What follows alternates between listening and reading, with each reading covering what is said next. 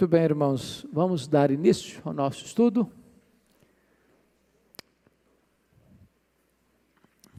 Nosso, o texto que vamos trabalhar hoje é Romanos capítulo 7. Romanos capítulo 7.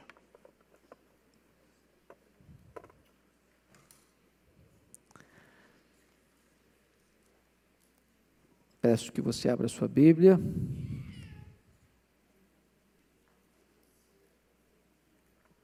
E nós vamos fazer a leitura desse texto.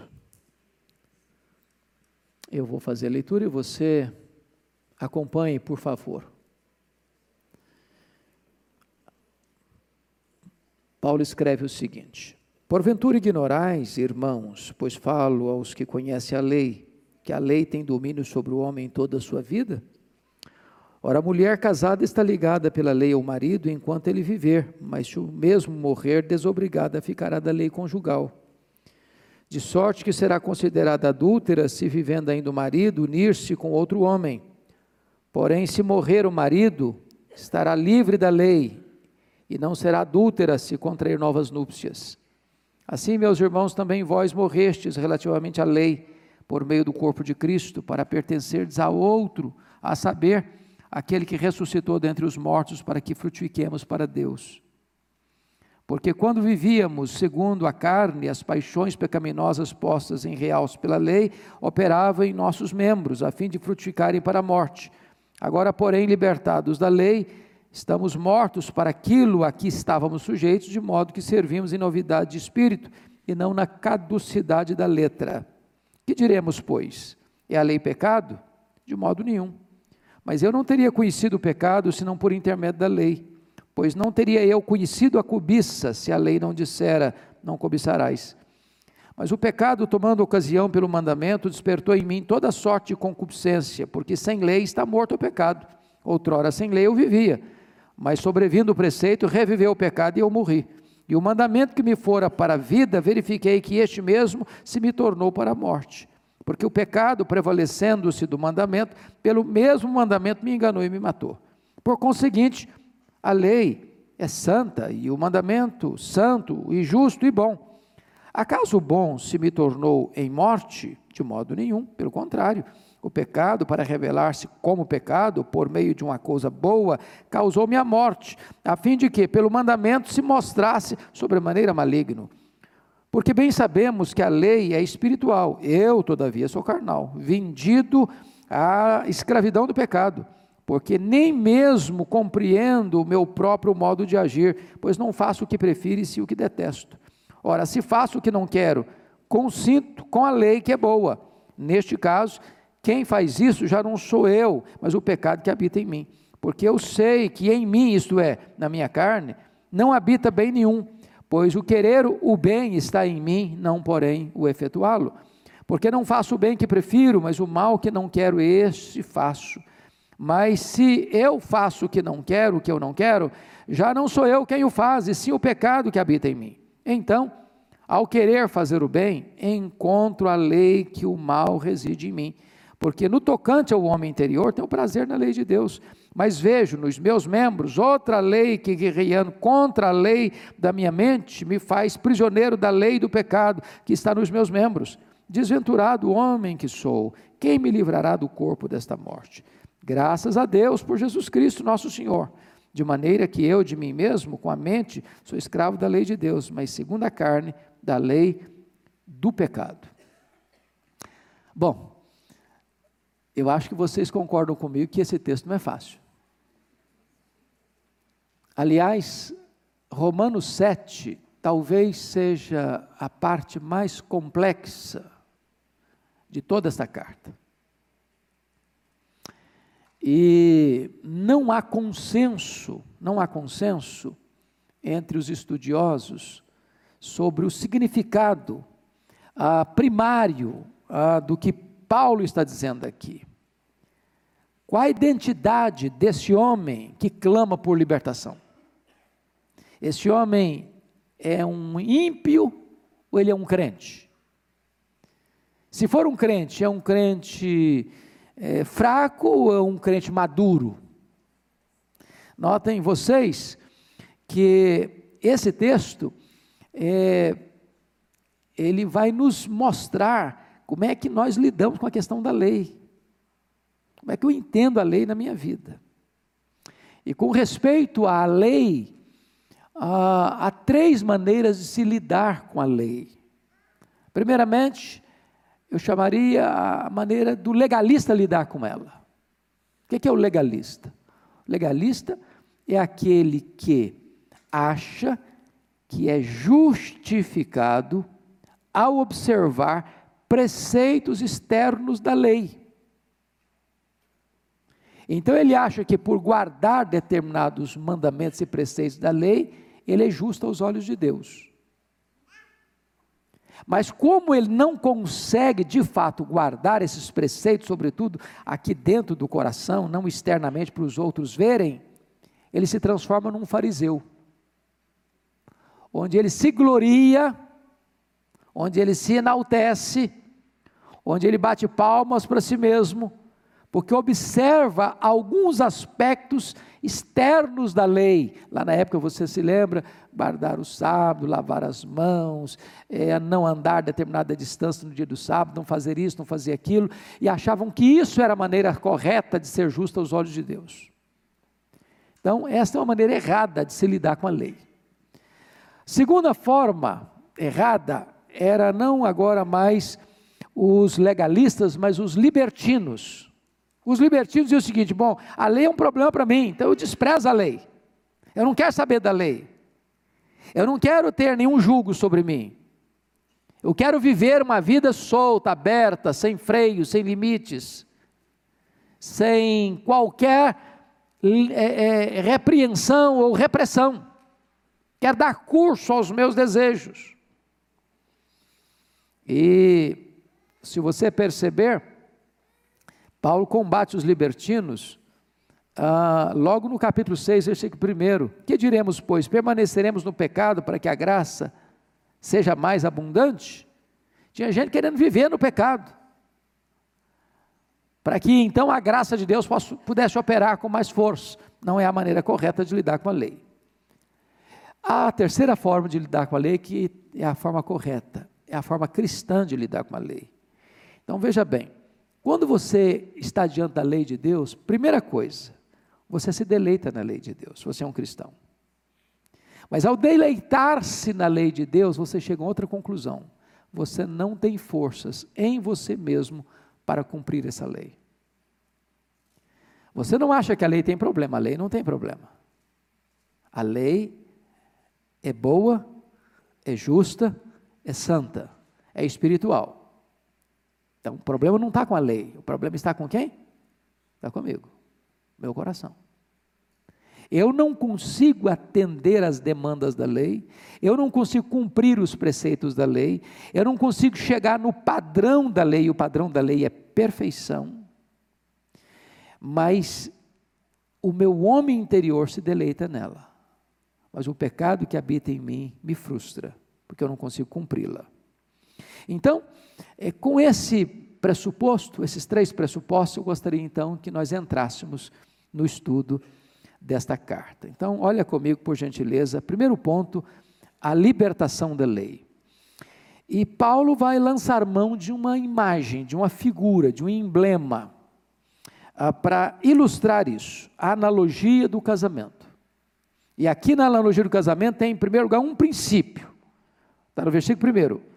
Porventura ignorais, irmãos, pois falo aos que conhecem a lei, que a lei tem domínio sobre o homem toda a sua vida. Enquanto o camarada vive do nascimento à morte, a lei tem domínio sobre ele. Não tem como ter lapsos na sua vida onde não, eu estou vivendo a fase da vida que a lei não tem nada a ver comigo, tem a ver com você. A lei domina você.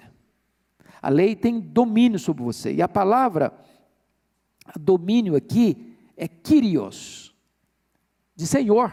É da mesma palavra Senhor. Ela, ela tem controle, ela tem autoridade sobre a sua vida. Você transgrediu a lei, você tornou-se culpado diante da lei. Tem jeito. Enquanto você viver, a lei vai dominar sobre você. A lei vai ter domínio, autoridade sobre a sua vida. Isso é um princípio. Aí vem a ilustração. Como é que ele ilustra esse princípio espiritual? Diz que a lei tem domínio sobre você durante toda a sua vida. Ele ilustra com a analogia do casamento. Versículo 2 e 3.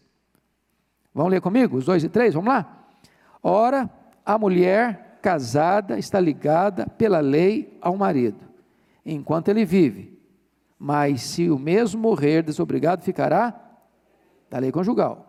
De sorte que será considerada adúltera se vivendo ainda o marido unir-se com outro homem. Porém, se morrer o marido, estará livre da lei e não será adúltera se contrair novas nuvens. Paulo não está tratando de casamento aqui. Ele está ilustrando o princípio de que a lei tem domínio sobre você durante a vida inteira, com a analogia do casamento. Então, o que, que ele está dizendo?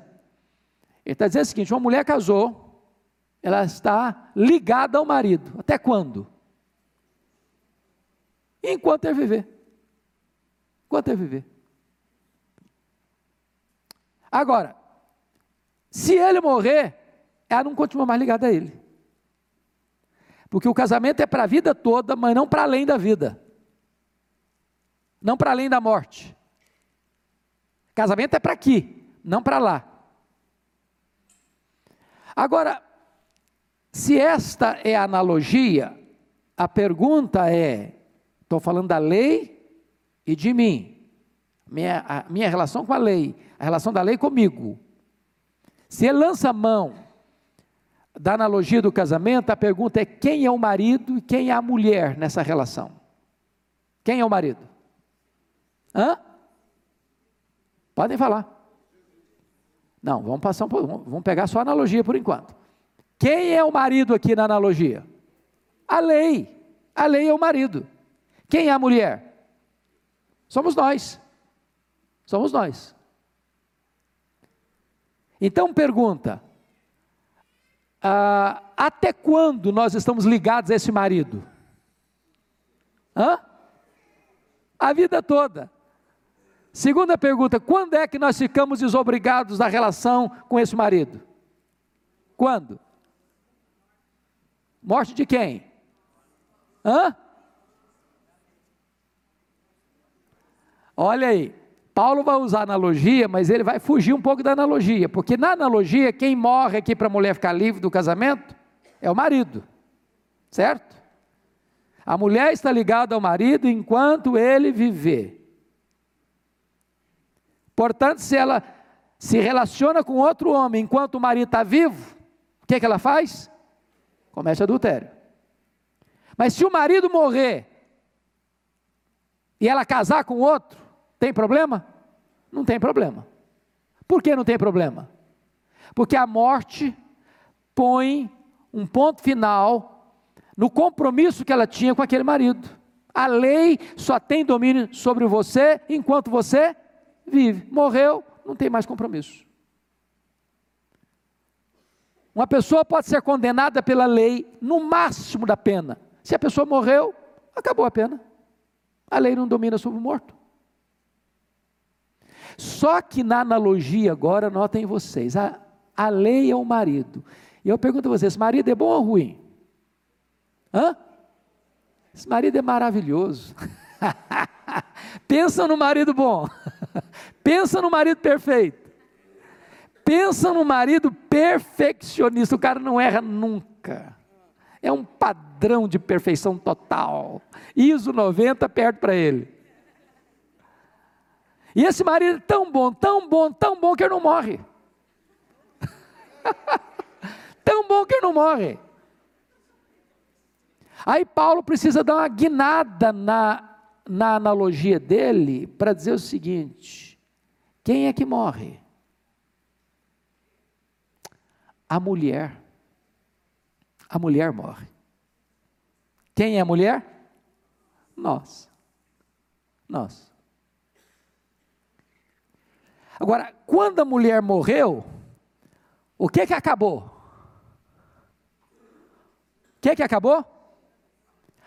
O compromisso de casamento com o marido anterior. Então morreu, está dispensado desse marido, agora está agora tá, tá, tá livre. Mas ao ressuscitar, ela agora está livre para quê? Para contrair novas núpcias. Com quem? Com outro marido. Quem é o outro marido? Jesus Cristo. Olha como Paulo introduz o assunto, lançando mão de um assunto que é comum a todo ser humano, casamento, todos nós entendemos um pouquinho de casamento, para ilustrar a nossa relação com a lei. Então, essa é a ilustração. Qual é a aplicação? Vamos lá, aplicação. Olha comigo os versículos 4 e 6. Aplicação agora. Então, uh, nessa aplicação, eh, você vai perceber a legitimidade do novo casamento, tá certo? Então, qual é a legitimidade do novo casamento? Comigo, versículo 4. Pode ler o 4?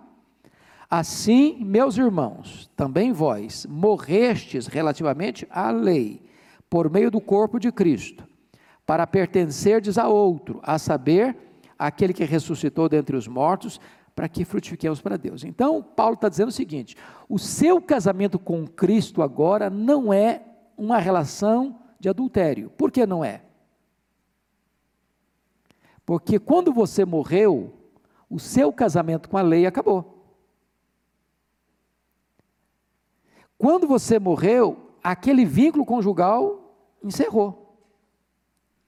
Quando você morreu, você morreu com quem? Você morreu com Cristo. Você morreu com Ele. E você ressuscitou com Ele. Portanto, quando você agora está contraindo novas núpcias, nova aliança conjugal, novo relacionamento, esse relacionamento agora é legítimo, é legal, não é imoral. Vocês estão acompanhando o raciocínio? Está claro? Está claro. Ok. Bom, então veja você que a sua relação com Cristo agora é uma, é uma relação que tem legitimidade. Agora notem comigo o contraste entre os dois casamentos. Ele vai fazer um contraste, como é que era o casamento anterior com a lei e agora como é que é o casamento com Cristo. Primeiro contraste está no versículo 5. Olha comigo, vamos ler o 5?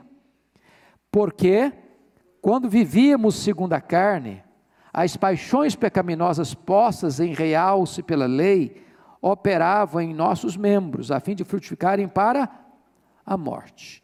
Quando nós nos relacionávamos com a lei, nós, segundo o texto aqui, vivíamos segundo o quê? Segundo a carne segundo a carne. As paixões pecaminosas postas em realce pela lei. O que significa isso? Você sabe que a nossa natureza tem assim uma espécie de atração por aquilo que é proibido? Percebem isso?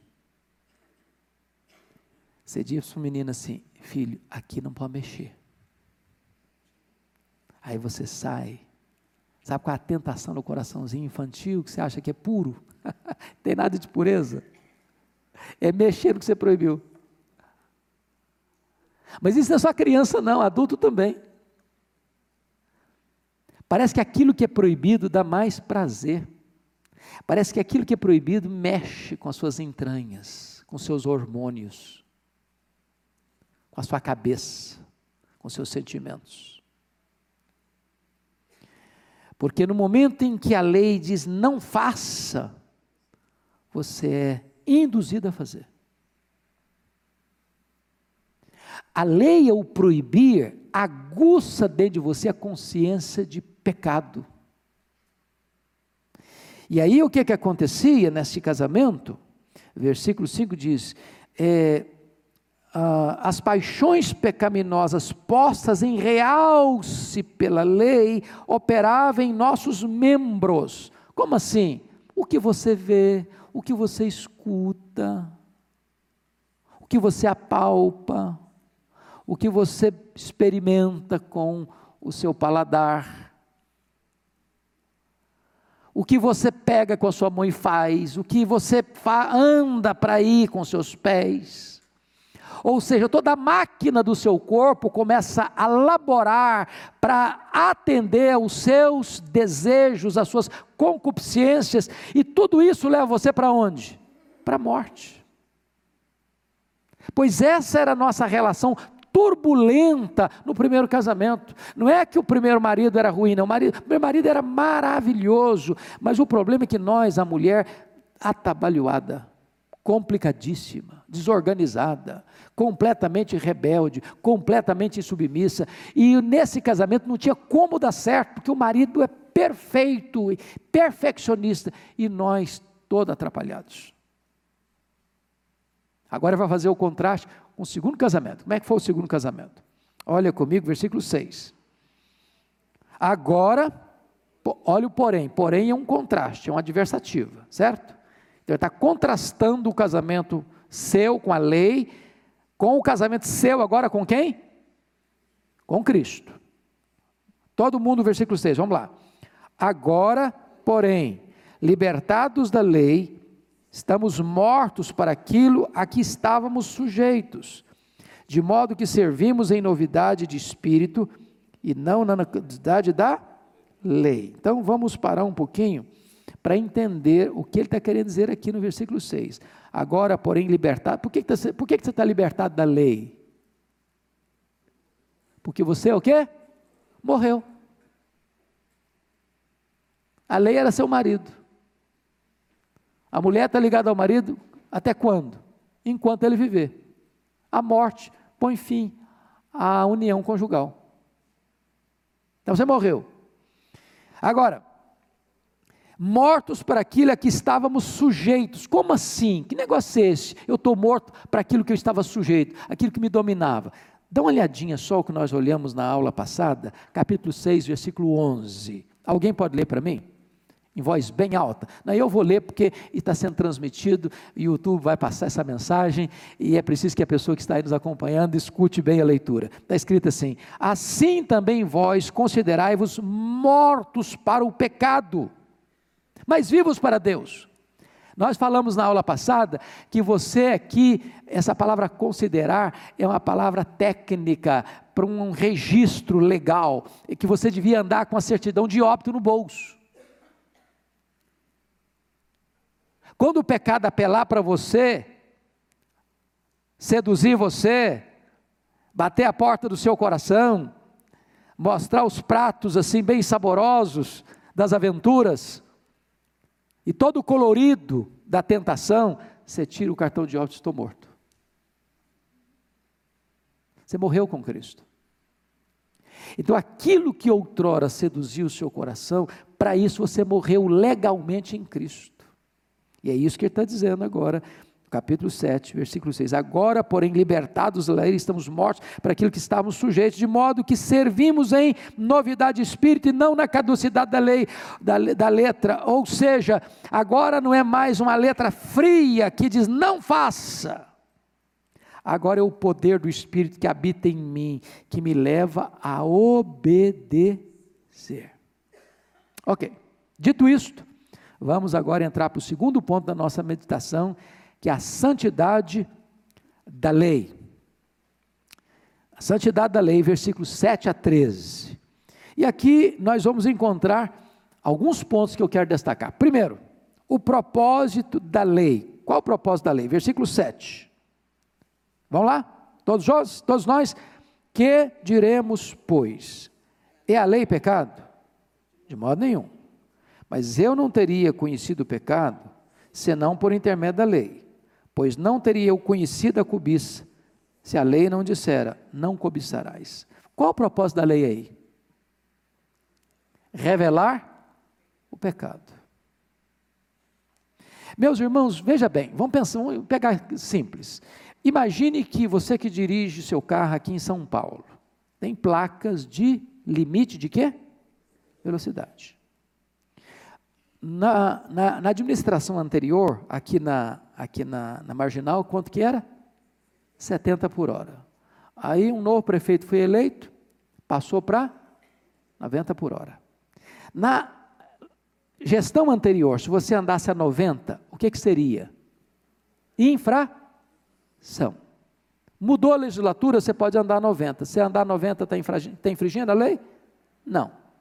Mas imagine que não tivesse placa nenhuma. Qual a velocidade que você devia andar? Não tem transgressão, não tem lei, não tem transgressão. Só tem transgressão, tem lei. Isso aqui não pode. Eu fiz. Você errou. Você transgrediu. Agora, se não tem regra, não tem o quê? Transgressão. Estão percebendo isso?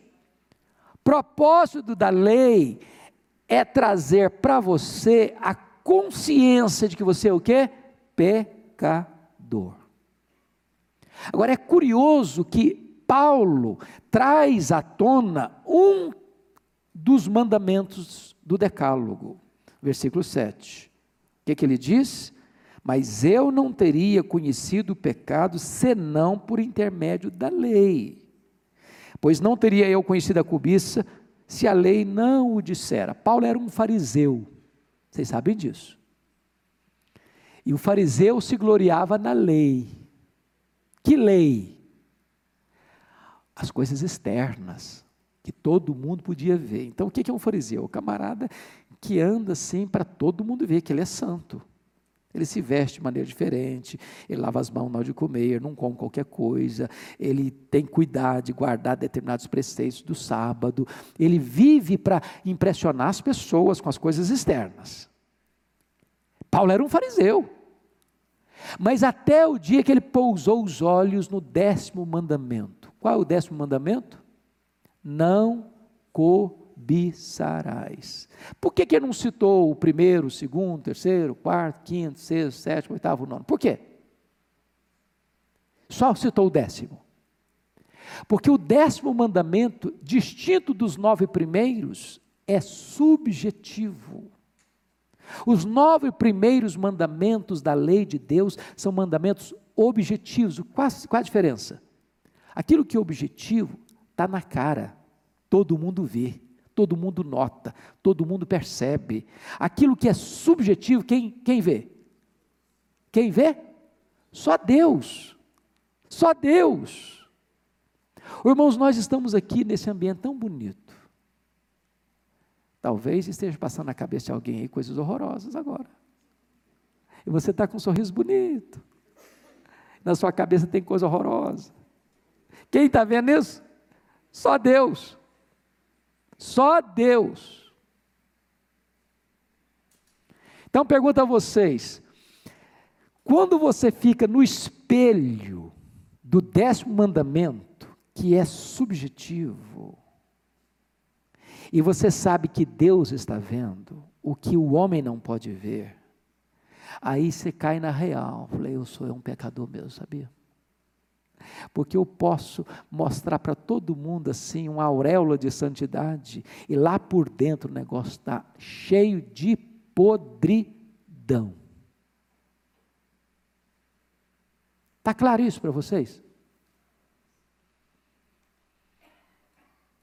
Qual o propósito da lei? Fazer o quê? O propósito da lei não é me salvar. Até que a lei poderia me salvar se eu fosse o quê? Perfeito. Se eu conseguisse guardar a lei 100%, eu seria salvo por ela. Por quê? Porque lá no céu só entra gente perfeita. Nada contaminado vai entrar lá.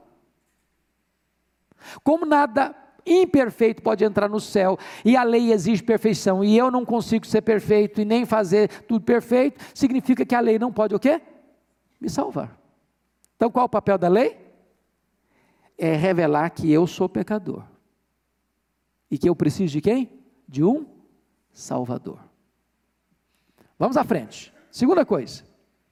Segundo propósito da lei. Propósito da lei, versículo 8 agora. Vamos lá. Vamos ler o 8? Mas o pecado, tomando ocasião pelo mandamento, despertou em mim toda sorte de concupiscência, porque sem lei está morto o pecado. Então, o propósito da lei é despertar o pecado. É aquilo que nós falamos agora há pouco. Vamos entender isso. Porque sem lei está morto o pecado. Se não tivesse escrito assim, não terás outros deuses, você podia ter outros deuses. Se tivesse escrito assim, não tivesse escrito assim, não farás para ti mais escultura, você podia fazer mais escultura. Se não tivesse escrito assim, não tomarás o nome do Senhor teu Deus em vão, você podia falar palavrão, tomar o nome de Deus em vão. Se não tivesse escrito assim, honra teu pai e tua mãe, você podia honrar pai e mãe. Se não tivesse escrito assim, não matarás, você podia matar. Se não tivesse escrito assim, não adulterarás, você podia adulterar. Se não tivesse escrito assim, não furtarás, você podia furtar. Se tivesse escrito assim, não é, dirás falso testemunho sobre o teu irmão, você podia dizer. Então, qual, o que, que a lei faz? Se não tem lei, o pecado está morto. Não tem transgressão onde não tem legislação legal sobre o assunto. Não tem placa de 90, você pode andar 120. Se a placa diz que é 80, é 80, não é 120. Em outras palavras, é a lei que regulamenta essa questão, que traz a você a consciência, não apenas de revelar o pecado, mas despertar o pecado. É isso que ele está dizendo no versículo 8. Mas o pecado tomando ocasião pelo mandamento, não faça isso. Aí ele despertou em mim toda a sorte de concupiscência, porque aquilo que é proibido parece que dá mais prazer para você. Aí ele aguça esse troço dentro de você. É isso que o texto está dizendo. Mas mais do que isso, terceiro lugar, o propósito da lei é condenar o pecado. Versículos 9 a 11. Você pode ler os 9 a 11 comigo agora? Outrora, sem a lei, eu vivia, mas sobrevindo o preceito, reviveu o pecado e eu morri. E o mandamento que me fora para a vida, o quê? Verifiquei que este mesmo se me tornou para a morte, porque o pecado prevalecendo-se do mandamento, pelo mesmo mandamento, me enganou, me matou. Então, o propósito da lei é condenar o pecado. E aí você percebe algo muito interessante. É, outrora sem a lei eu vivia. O que, que ele está querendo dizer com isso? Será que ele está dizendo que ele vivia para Deus, que ele vivia uma vida pura e santa, que ele vivia a vida eterna? É isso que ele está dizendo? Não, não. Então imagine você um cidadão que ele é um ímpio, que ele é um, ou um ateu ou um agnóstico, ele não conhece Deus, ele não reconhece Deus, ele não conhece a palavra de Deus, ele não conhece a lei de Deus. E ele está pecando à vontade, dorme numa boa. Tem crise de consciência, não. Para ele, ele está vivendo uma vida maiúscula. Por que, que ele está vivendo uma vida maiúscula? Porque ele não conhece a lei. É isso que está escrito aqui. Outrora sem a lei eu vivia. Eu achava que estava tudo bem comigo. Até o dia que a lei me disse: olha, isso aqui é pecado. Isso aqui é transgressão. Isso aqui leva à morte. Mas sobrevindo o preceito, ou seja, a lei, reviveu o pecado. Ah, bom, agora eu sei que é pecado. E agora você parece que tem mais uma pitadazinha para desejar, porque está proibido. E aí o que, que aconteceu ao reviver o pecado? Eu morri. E o mandamento que me fora para a vida porque o mandamento é para quê? Para a morte ou para a vida? É para a vida. Deus não dá uma ordem para você, não faça para te matar. Ele dá uma ordem para você, não faça para te livrar de quê? Da morte. Não é isso? Quando a placa foi colocada ali a 90, não é porque você se arrebente na muralha. É porque você evite acidente. Quando a lei é dada, não é para o seu mal, é para o seu bem. Então, o problema não está com a lei, o problema está comigo, certo? Agora, notem vocês, versículo 11: porque o pecado, prevalecendo-se do mandamento, pelo mesmo mandamento, me enganou. Então, o que, que ele está dizendo que o pecado faz com a gente? Hã? Nos engana.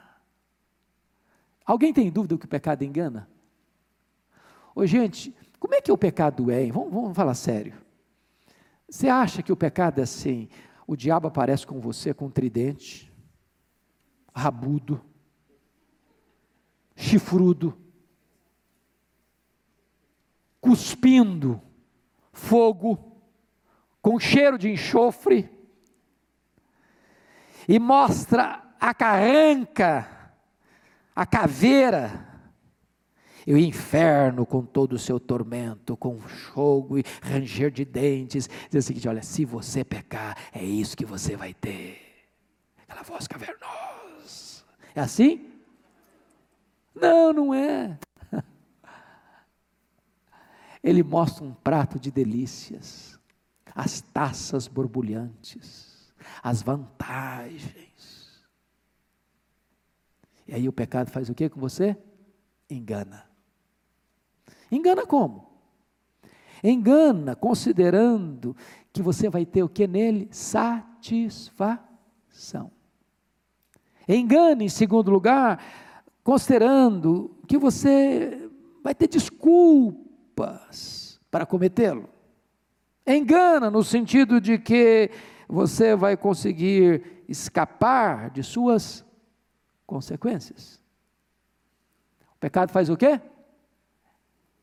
Engana. Mas esse engano é um engano apenas de brincadeira? Olha o versículo 11.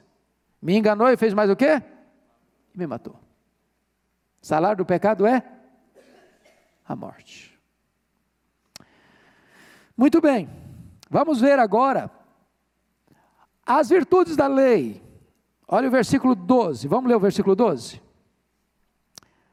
Por conseguinte, a lei é santa, e o mandamento é santo e justo e bom. A lei, primeiramente, é o que? Santa, pura. Não tem nada pecaminoso na lei.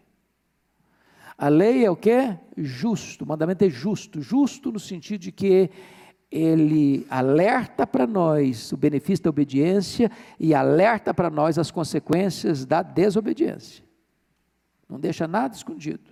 É bom, porque o propósito da lei é vida. Mas o pecado que está dentro de nós, despertado pela lei, nos leva à morte. Essas são as virtudes da lei. Então, não pense você que a lei tem problema, não. O problema é você, sou eu, somos nós. Mas agora no verso 13 vai tratar da malignidade do pecado. Vamos ler o versículo 13. Acaso o bom se me tornou em morte? De modo nenhum. Pelo contrário, todos juntos.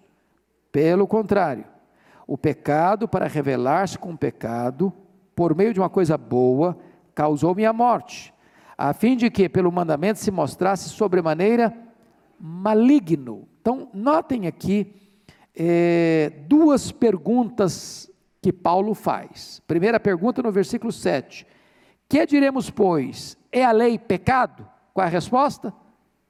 De modo nenhum. Segunda pergunta, versículo 13. Acaso o bom, o que, que é o bom aí? Hã? É o mandamento, é a lei. É a mesma pergunta. Acaso o bom, porque está falando aí no versículo 12, porque a lei é santa e o mandamento santo, justo e bom.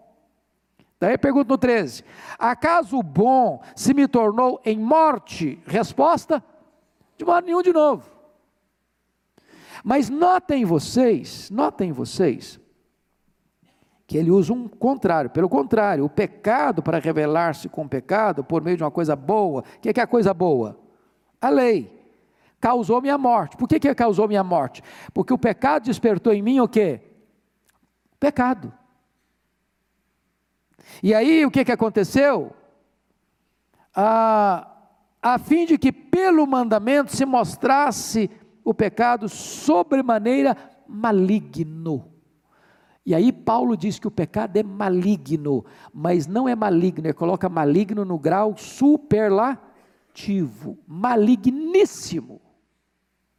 O pecado é maligníssimo.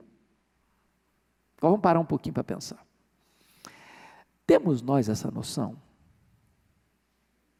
Temos. Não temos, né? Na prática, não, né? Por exemplo, vamos pensar algumas coisas complicadas na vida. Por exemplo, a escassez não é um problema? A pobreza extrema não é um problema? Sim ou não? Sim. O cara não tem uma casa para ficar, não tem uma cama boa para dormir, não tem um pão sobre a mesa. Vamos pensar outra coisa. A doença não é um problema? Sim ou não? Sim.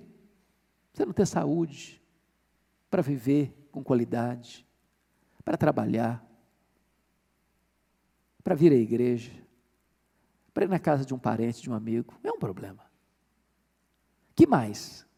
Cita mais problema aí.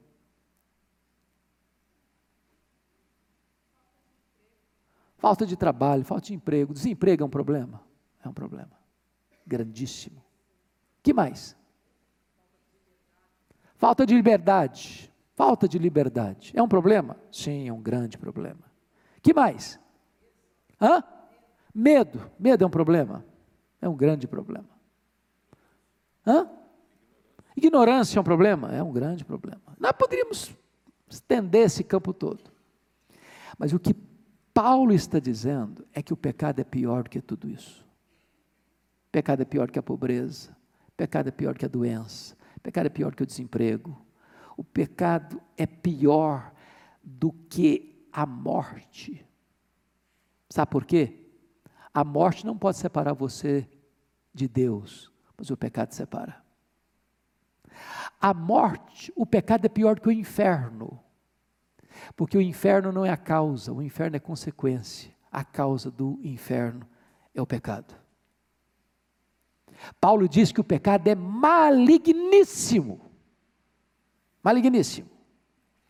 Mas agora vamos ao último ponto da nossa, uh, da nossa análise desse texto, que é a fraqueza da lei, onde ele vai desenvolver esse raciocínio a partir do verso 14 ao verso 25. E eu chamo a sua atenção para a mudança do tempo verbal a partir do verso 14, porque até o versículo 14 ele está tratando com o verbo no passado, no pretérito perfeito, mas agora a partir do verso 14 ele vai mudar o verbo para o presente.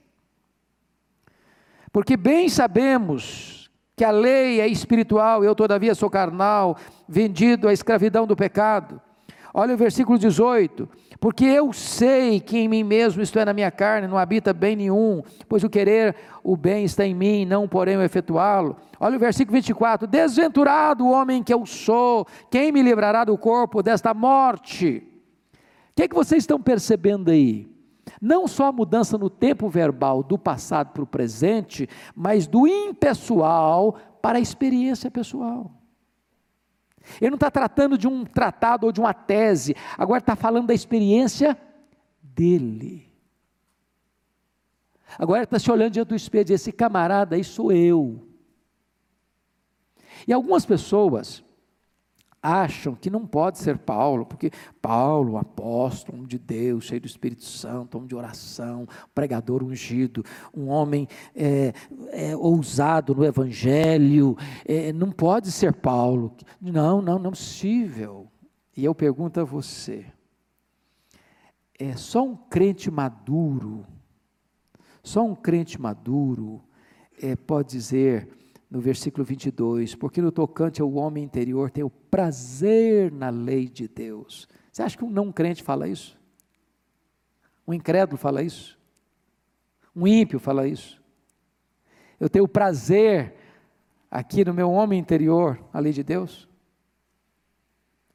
Só um crente convertido e maduro na fé pode reconhecer quão pecador ele é então vamos parar um pouquinho, vamos parar um pouquinho para entender isso.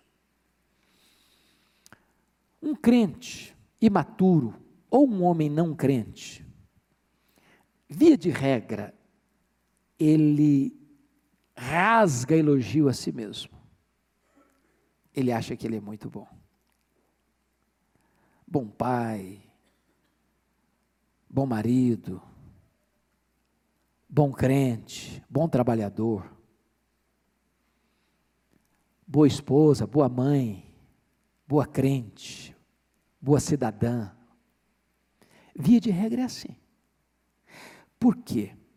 É quanto mais longe de Deus eu estou, e Deus é luz, menos eu enxergo as máculas na minha vida, certo? Se eu apagar as luzes aqui, ficar tudo escuro, eu não enxergo nada. Bota uma mancha enorme naquele aparelho, eu não vou ver.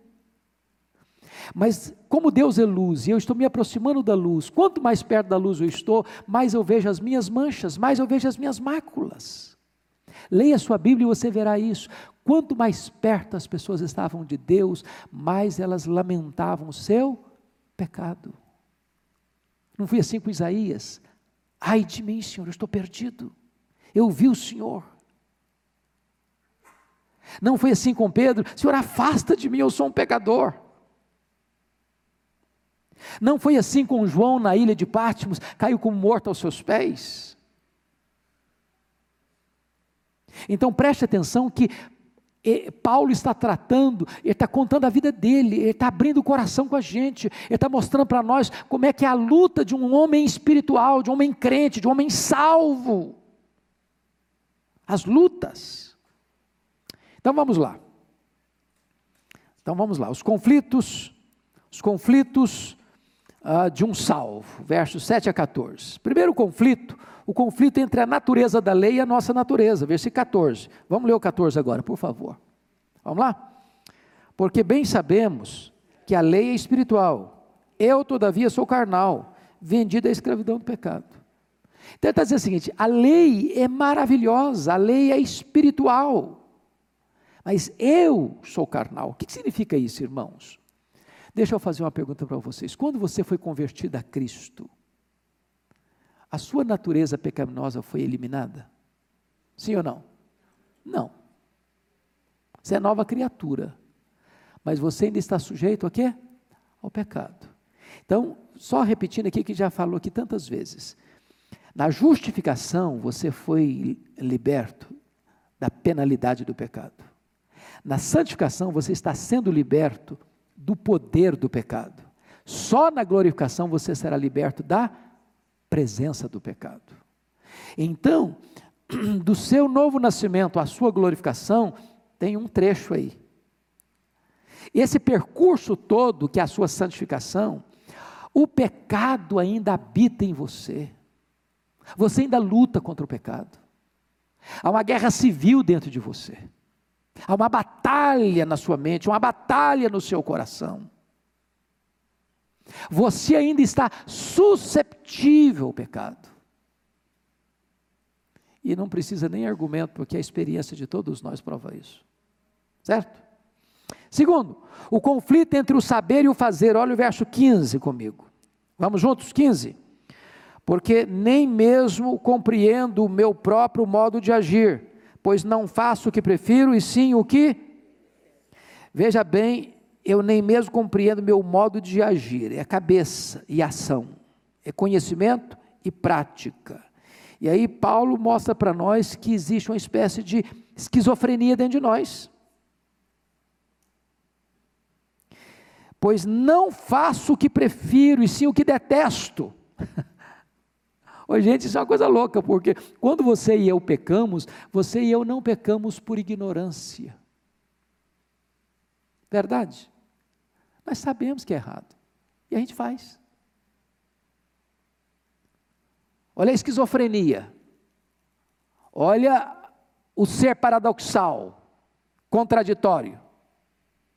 Que sabe, e sabe que é errado, e sabe que a consequência é a morte, e ainda faz. É aqui o conflito entre o saber e o fazer. Eu sei e ainda faço. E ele chega a dizer algo chocante para nós aqui. O que é, que é chocante para nós aqui? Pois não faço o que prefiro, e sim o que detesto o que odeio. Eu sei que é errado, e, e eu, eu sei que eu preferiria isso, mas eu acabo fazendo aquilo. Terceiro conflito: Conflito entre liberdade e escravidão, versículos 16 e 17. Leia comigo os dois versículos, por favor. Ora, se faço o que não quero, consinto com a lei que é boa. Neste caso, quem faz isso já não sou eu, mas o pecado que habita em mim. Quando eu peco, eu estou consentido com uma coisa. A lei é o quê? Boa. A lei está me ensinando a fazer o certo. A lei está me dando orientação para eu fazer, para receber vida. E eu faço o contrário. Porque, na verdade, o que me leva a fazer o contrário é o pecado que habita em mim. Essa é a grande tensão. Mas agora vamos olhar um outro aspecto, a impotência do velho homem. A impotência do velho homem, versículos 18 a 20. Primeiramente, a consciência de sua fraqueza. Olha o versículo 18 comigo. Vamos juntos? Porque eu sei que em mim, isto é, na minha carne, não habita bem nenhum. Pois o querer o bem está em mim, não porém o efetuá-lo. O que, que quer dizer que o que eu sei que em mim, isso é na minha carne, carne aqui é meu corpo? Não, carne aqui é a minha natureza pecaminosa. E ele está usando o conhecimento novo, porque eu sei, isso é fruto de conhecimento e fruto de experiência. Eu sei que na minha carne, na minha natureza pecaminosa, não habita bem nenhum. Pois o querer fazer, bem, querer fazer o bem está em mim, que em mim aqui? O mim, crente, convertido, nasceu de novo, o novo homem. Não porém efetuá-lo, porque tem dentro de mim dois homens, o velho homem e o novo homem, duas naturezas, a velha natureza e a nova natureza. Tem dentro de mim uma guerra civil entre a carne e o espírito. Então, o meu eu a minha natureza pecaminosa, a minha carne, vai me inclinar para onde? Para o certo ou para o errado? Para o errado. Então, Paulo está dizendo aí a consciência da fraqueza. Segundo, a consciência da contradição, versículo 19. Vamos para o 19 agora. Vamos juntos? Porque não faço o bem que prefiro, mas o mal que não quero, esse faço. A gente poderia botar esse versículo no final de toda vez que nós pecamos. Nenhum crente, irmãos, peca com prazer. Porque quer pecar, porque gosta de pecar, porque quer ofender a Deus. Eu estou pecando porque eu quero ofender a Deus hoje.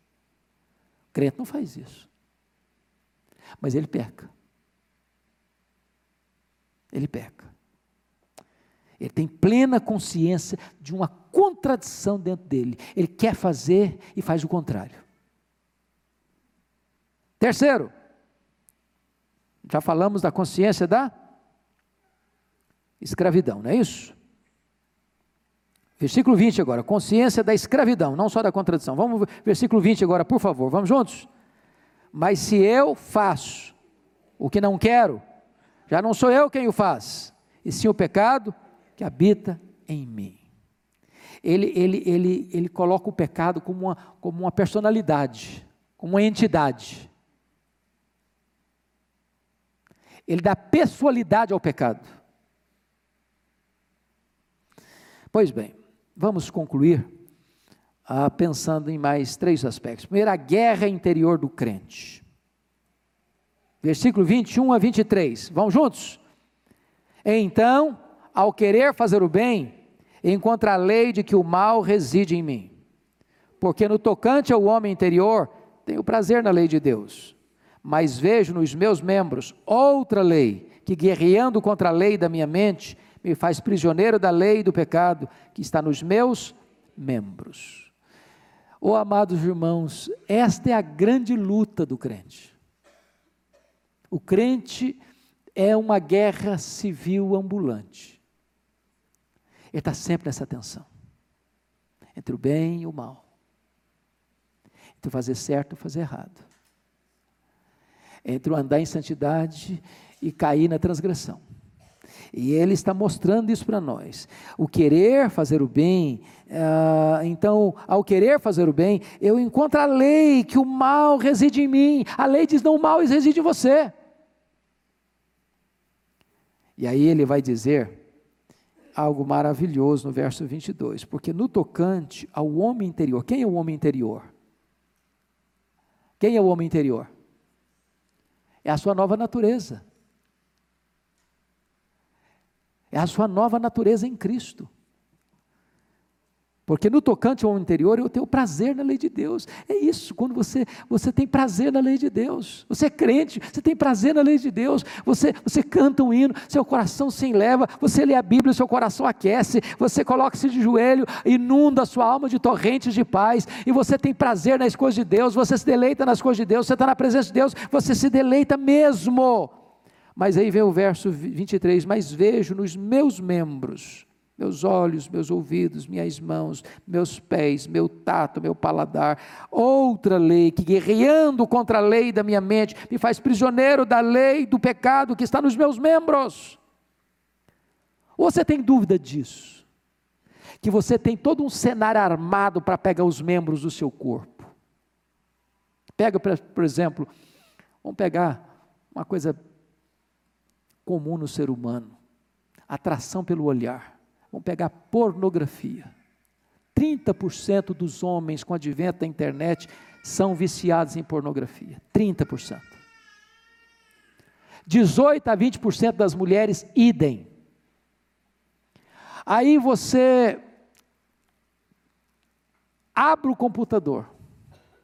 Já não precisa nem botar em site ruim, não. Parece que já bota de graça lá para te atrair, para te fisgar. Aí você vai para a rua, as bancas de jornais estão escancaradas. Aí você vai para a televisão, uma criança hoje está mais exposta à pornografia, à nudez e a sexo explícito do que na nossa geração a gente tinha sido exposto até os 40 anos. Quando você vê, aquilo mexe com você. Porque os seus membros, seus olhos, seus ouvidos, seu paladar, suas mãos, seus pés estão rendidos a isso. Olha a luta, olha a luta. Mas aí então, veja vocês, o clamor de um homem salvo, o clamor de um crente. Versículo 24, você pode ler o versículo 24 comigo? Todos nós em voz bem alta. Desventurado homem que sou, quem me livrará do corpo dessa morte? Irmão, esse é o gemido de um crente. Você, vai, você vive num mundo caído, você ainda tem um coração inclinado ao mal. A carne milita contra o espírito, o espírito contra a carne. E esse homem não pode dizer outra coisa, desventurado, homem que eu sou. Em outras palavras, se deixado por minha própria conta, se eu me uh, ficar entregue a mim mesmo, eu, eu não tenho saída, eu não tenho força, eu não tenho poder. Mas louvado seja Deus. O último ponto é a exultação de um redimido. Olha o versículo 25. Graças a Deus por Jesus Cristo, nosso Senhor. Irmãos amados, é, é, Paulo usa o capítulo 7 igual um filme de suspense. Igual um filme de suspense. Parece que vai dar tudo errado, tudo errado, tudo errado, tudo errado, tudo errado, tudo errado. E aí, no apagar das luzes, olha que o filme termina, termina aquele, naquele suspense. Ah, a solução chegou. Você, puxa vida, chegou a solução. E a solução está em Cristo Jesus. Em Cristo Jesus. Não temos vitória sobre o pecado a não ser em Cristo Jesus. Não tem vitória pelo pecado a não ser pelo Espírito de Cristo que habita em nós, e esse vai ser o campo maravilhoso que nós vamos estudar na próxima aula, no capítulo 8. Porque se a palavra eu, seja direta ou indiretamente, aparece dezenas de vezes no capítulo 7, o eu, o eu, o eu, o eu, o eu, o eu, e o eu é nada, o eu é fracassado, o eu está derrotado, o eu não consegue vitória, o Espírito Santo vai ser o grande tema do capítulo 8, pela obra de Cristo no nosso coração, pelo poder do Espírito Santo, para uma vida nova. Deus nos abençoe. Deus nos dê graça e Deus nos dê vitória. Vamos ficar em pé? E vamos orar. Senhor, te agradecemos pela tua palavra, te agradecemos porque ela não oculta de nós as lutas do nosso coração. Te agradecemos porque ela revela que um homem salvo, que um homem crente, que um homem maduro na fé, também tem lutas no seu coração mas rendemos glórias e louvores ao teu nome, porque em Jesus Cristo a porta da libertação foi aberta, a escravidão foi quebrada, e pelo poder do teu Espírito Santo, nós podemos não só nos deleitar na tua lei, mas obedecê-la. Louvado seja o teu nome, em nome de Jesus. Amém.